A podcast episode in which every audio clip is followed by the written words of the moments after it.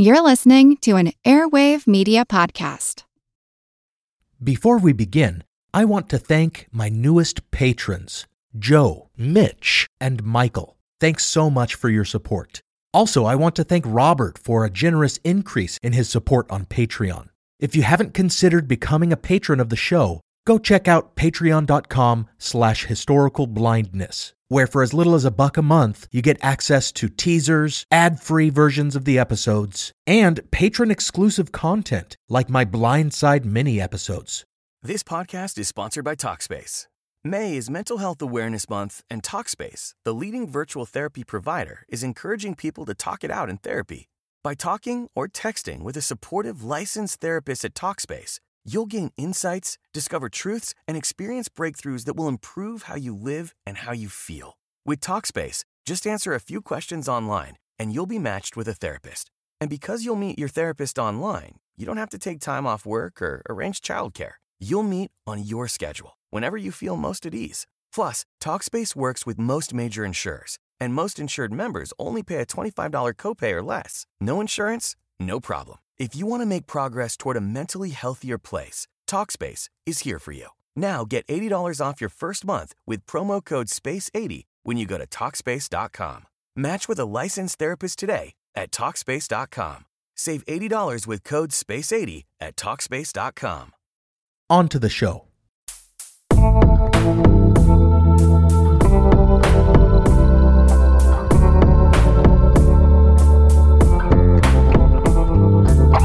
Welcome to Historical Blindness. I'm Nathaniel Lloyd, and I'll be your armchair etymologist today. But I'll try not to make sweeping assumptions about history based on some superficial similarity between words. In this episode, I will discuss another very influential anti Catholic work. However, as opposed to the lurid, awful disclosures of Maria Monk, this work's criticism focused more on Catholic beliefs and practices. Yet it still managed to be just as sensational, incendiary, and outrageous as that Protestant hoax. The work first appeared as a pamphlet in 1853 and was expanded into a book over the next five years, while secret societies in America turned anti Catholicism into the ascendant Know Nothing political party before promptly fading into obscurity, as covered in my recent Patreon exclusive Blindside episode. But this book, The Two Babylons by Alexander Hislop, would not fade away so quickly and would see multiple editions before evolving into a tract in more modern times to continue spreading its complicated yet somehow convincing claims that the Roman Catholic Church was really just pagan idolatry repackaged from its Babylonian origins. Perhaps it is not surprising that these claims found purchase among Protestants who were already disposed to identify the Roman Catholic Church with the quote unquote horror of the apocalyptic prophecy in Revelation 17, which depicts a beast and riding atop it a woman, the so called mother of harlots, whose name appears on her forehead as quote mystery Babylon the Great end quote. To claim that the Catholic Church was actually just Babylonian paganism in disguise certainly seemed to clarify that unsettling imagery. And beyond Protestants, the claims of this book have historically appealed to condescending atheists and know it all agnostics as well, and have since passed into the realm of memery. As I discussed in my Christmas special, glib social media reposts claiming that certain religious practices are based on heathen traditions have proven quite popular. And those having to do with Easter seem to have their origin in Hislop's pseudo historical work. So, what can be discerned from his dense treatise? What conclusions has it disseminated?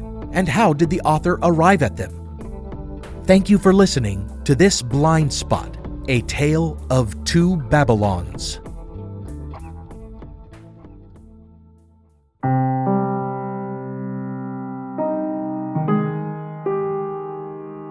I have been unable to find much in the way of well sourced biographical information about the author of The Two Babylons, Alexander Hislop.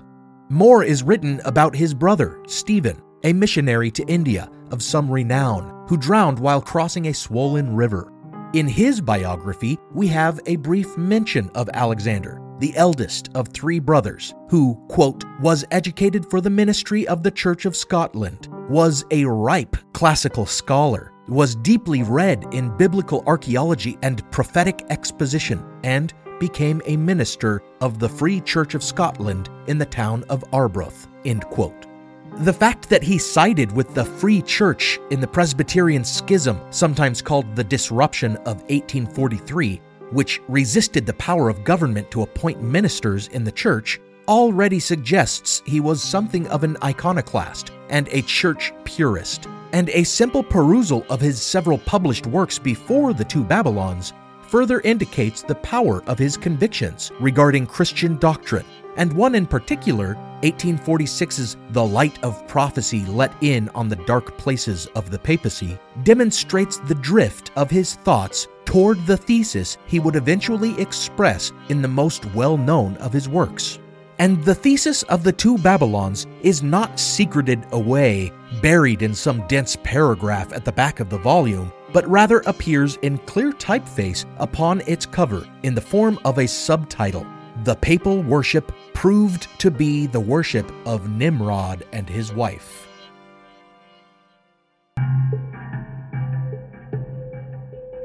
As Hislop asserts, many of the doctrinal and ritual practices of the Catholic Church, tellingly the ones that Protestant critics of Roman Catholicism tend to take issue with, like its treatment of Mary as a co redeemer and its reliance on images and rituals, have been derived from ancient pagan beliefs. He starts back at the very beginning with the migration of peoples to the river valley that would come to be known as Babylonia and later as Mesopotamia, and the rise of the great hunter Nimrod, who defeated the beasts that preyed upon them and protected his subjects within the secure walls of cities, such as Babel, where, according to the biblical legend, a grand tower was built and languages became confused, and from which, so the story goes, all the peoples of the world dispersed, carrying with them, by Hislop's reckoning, the pagan traditions that in Roman times would eventually be integrated with the Christian faith to create Catholic traditions. Hislop claims that after Nimrod's death, his wife, Semiramis, lifted him up in memory as a sun god, and by extension, deified their son, Tammuz, as the Son of God, or as God reincarnate. And eventually, she came to be worshipped herself as a mother goddess. Hislop sees a direct line of descent between Semiramis and the veneration of Mary by Catholics, tracing this mother goddess tradition through numerous iterations, as Isis with her son Horus in Egypt, as Xingmu in China, Nana among Sumerians, Ceres in ancient Greece, Fortuna in Rome, and in India as Indrani or as Isi with the child Iswara, or as Devaki with the child Krishna.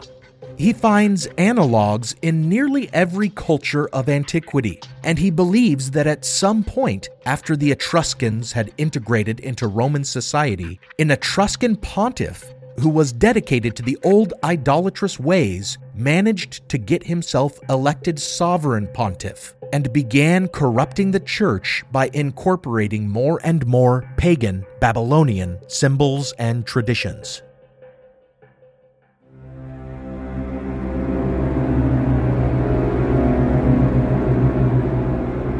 Among these symbols are the keys of heaven given over to Peter and symbolically entrusted to the Pope as representative of papal authority. To Hislop, it can be no coincidence that two pagan gods, Janus and Cybele, are also pictured with keys. Then there is the gaudy throne on which the Pope sits, the chair of St. Peter which Hislop says must have previously been the throne of the pagan Pontifex Maximus because of some panels on it that depict the labors of Hercules. And the Pope's mitre, he says, corresponds with the fish head of another pagan god, Dagon. Then there's the Eucharist. The Church's insistence that sacramental wafers be round is telling per Hislop, since discs of bread were also consumed at altars in Egypt in symbolism of the sun. Even something as simple as a ritual burning of candles can be painted a shade of sinister, for as Hislop notes, candles were also burned by worshippers of the sun god Zoroaster, who was yet another iteration of Nimrod according to Hislop's view of history. And his revelation of paganism's deep embedding within the church would not be complete without taking the central symbol of the faith down a peg or two. The cross, Hislop declares, is a pagan symbol used throughout the many traditions descended from Babylonian idolatry, and it represents the mystic letter Tau, which stands for Tammuz, son of Nimrod and Semiramis. Thus, even the innocent treat of hot cross buns eaten on Good Friday is tainted. But further still, Hislop takes it, for he claims this treat and the very word that we have for it, bun, derives from an ancient sacred bread consumed in worship of another goddess, whom the holiday Easter celebrates. Now for a brief intermission.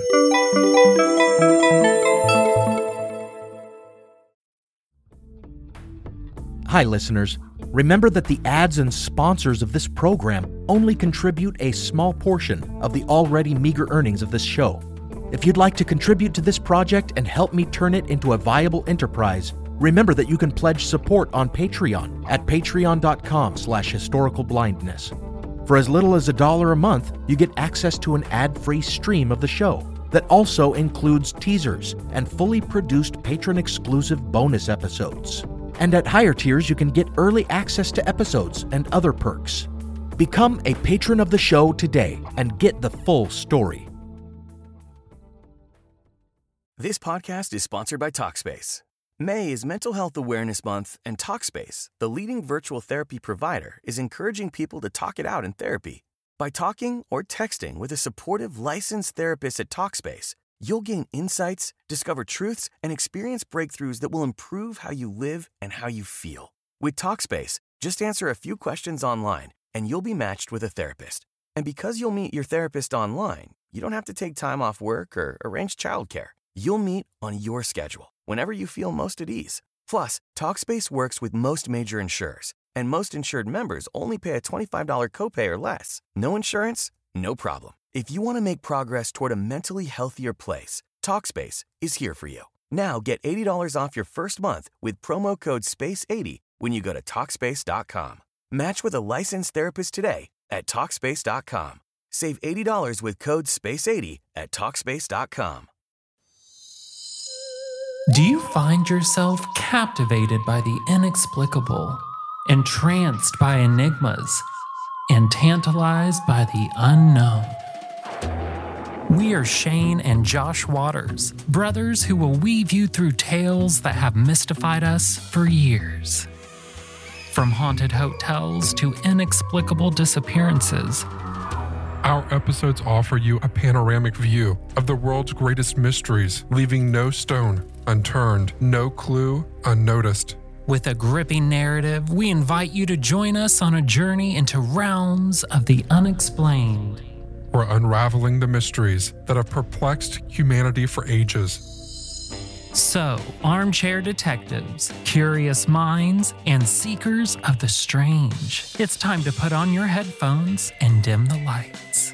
Dive into the uncanny world of the Mystery Inc. podcast and prepare for a journey into the unknown that you'll never forget. And remember, some mysteries are better left unsolved, but not unexplored. Now, back to the show.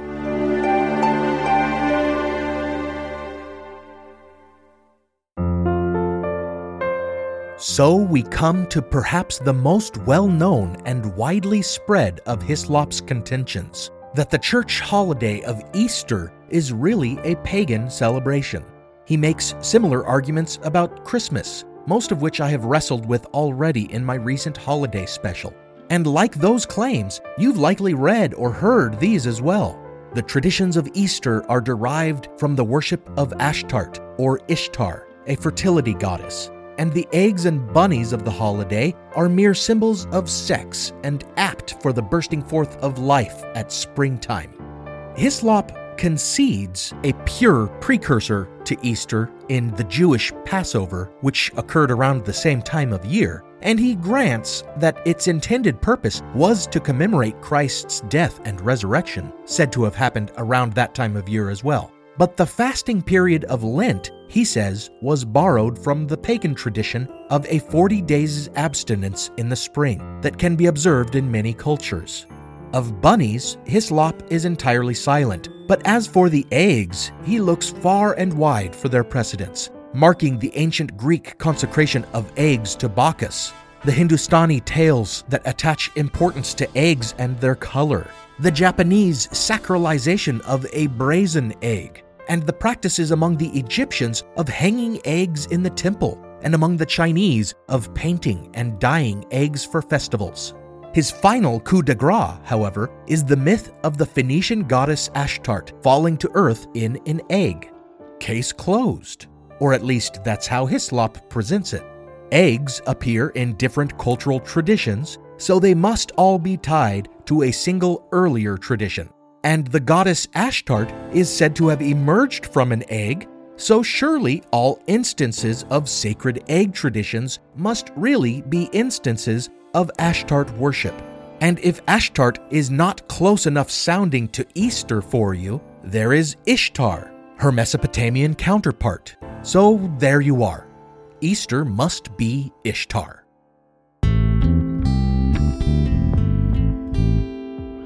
But let's look more closely at these assertions. While it is very true that Ashtart is identified across cultural lines with Ishtar, as she is also one and the same with the Semitic mother goddess Ashtoreth, the connection Hislop makes to Easter appears to be based on nothing more than how the names strike his ear. Ashtart slash Ashtoreth slash Ishtar was a goddess of sex and fertility, but also of war and vengeance. She appears greatly simplified here in order to cement her association with Easter. The problem is, most of the world doesn't celebrate a holiday called Easter, but rather one called, and excuse my pronunciation, Pasqua in Italy, Pâques in France, Pasch in Denmark, Pascha in Bulgaria, and Pasen in the Netherlands, all derived from the Latinate Pascha, itself from the Hebrew Pesach, or Passover. So, who's using the name Easter? English speakers and Germans who celebrate Ostern. Hislop's myopia really shows here, as does his ignorance of folklore that had origins far closer to home. For most scholars accept that the name Easter is derived from the name of the Germanic goddess Eostre or Ostara, a goddess of the dawn, with whom rabbits were symbolically associated. As for the eggs, there is no shortage of pagan traditions involving this most common of foodstuffs, several of which seem to accord well with the Easter themes of rebirth, such as the egg from which the phoenix is reborn. But the simplest and therefore most likely explanation for the inclusion of eggs in Easter traditions is the prominence of roasted eggs in the Passover Seder meal.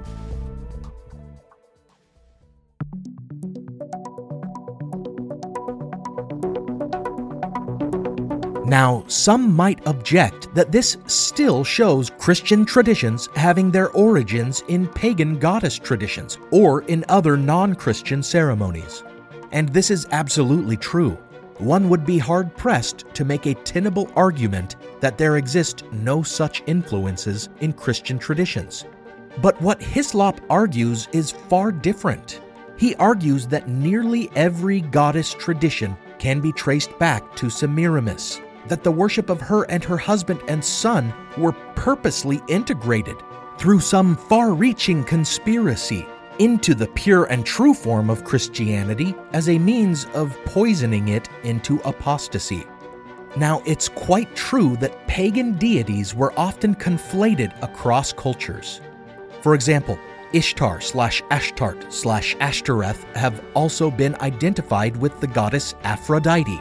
Much of this conflation can be blamed on the ancient Greeks, who believed their pantheon of gods to be universal, meaning that they assumed all cultures worshipped the same deities, but merely had different names for them. Today, scholars of antiquity take a different view, but Hislop, relying on his scripture based understanding of the dispersion and migration of peoples and cultures, takes a decidedly Grecian syncretistic approach to world history, skipping from civilization to civilization, presuming that each must have their Nimrod, Semiramis, and Tammuz figures, because his theory depends on it. In his estimation, Semiramis is Ashtart, is Aphrodite, is Diana, is Artemis, is Ceres, is Juno, is Minerva, is Athena, is Venus, etc., etc. And likewise, Nimrod is Osiris, is Zoroaster, is Mithra, is Odin, is Saturn, is Bacchus, is Cupid, is Apollo, is Mars, is Adonis, is Hercules, is Beelzebub, is Lucifer, and on, and on, and on, and on, and on.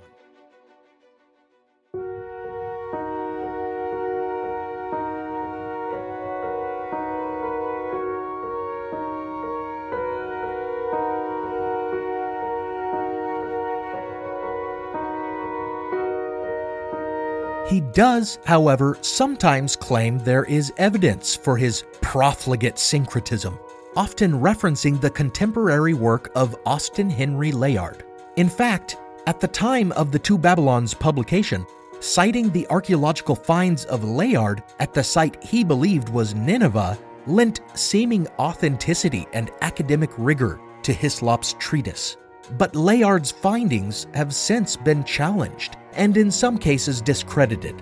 For example, his book was titled Nineveh and Its Remains, but the site he was excavating would eventually be identified as Nimrud, called Calah in Genesis, while Nineveh, it was discovered, was actually elsewhere.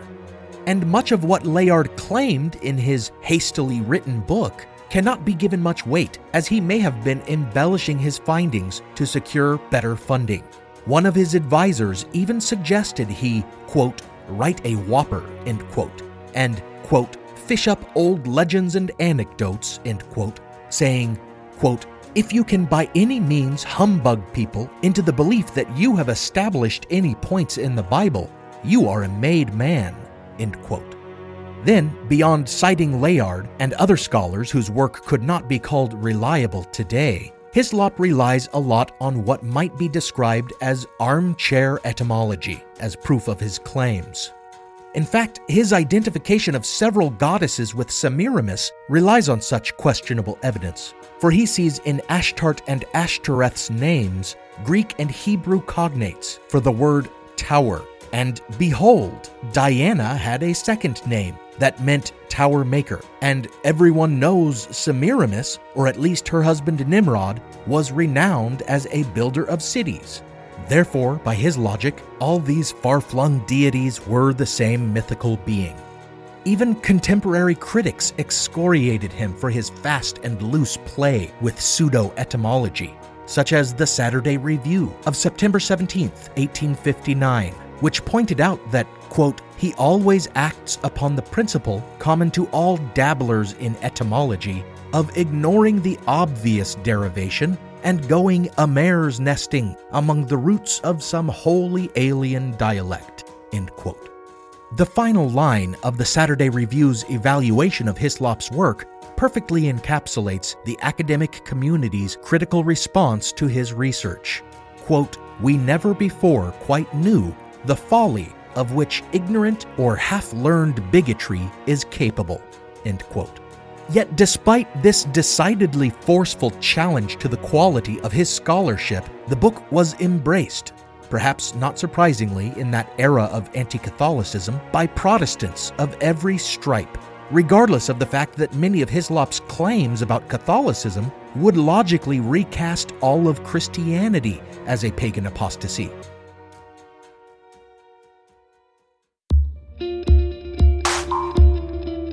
Historians have never really taken his work seriously, and for good reason. but an academic consensus has never proven to be a deterrent to the spreading of baloney. It gets repackaged for wider consumption and becomes harder and harder to quash. In this case, one Ralph Edward Woodrow transformed Hislop's dense work into a simplified and easy to digest illustrated little book called Babylon Mystery Religion Ancient and Modern and evangelical Christian ministry groups bought and circulated it by the thousands. Never mind that years later, Woodrow realized the errors of Hislop's methodology, noting first and most outrageously that Nimrod and Semiramis don't even appear to have lived during the same time period, let alone have been married. As a mea culpa for his part in disseminating the nonsense, he wrote a follow up essentially pointing out what historians had known for decades that Hislop's argument was built on superficial similarities, by misquoting authorities and making up fictions out of whole cloth. But by then, Hislop's academic sounding drivel had been even further repackaged into a cartoon tract by famously anti Catholic pamphleteer Jack Chick, and there was just no stopping its propagation. And to this day, if you search the internet for the origin of Easter or questions about Mary worship, you'll find memes and web pages of varying quality that earnestly recycle Hislop's claims as though they are gospel.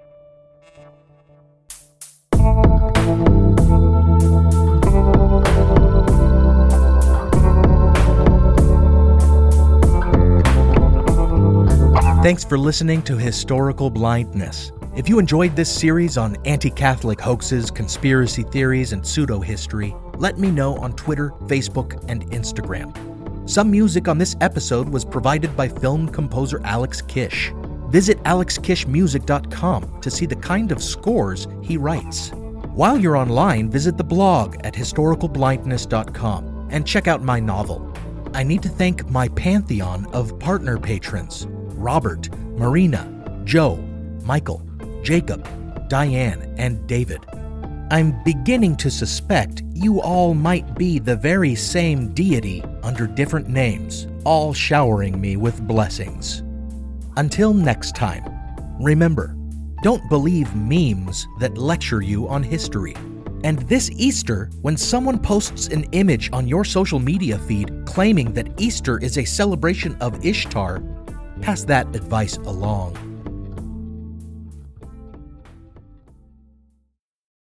This is the story of the one. As a maintenance engineer, he hears things differently.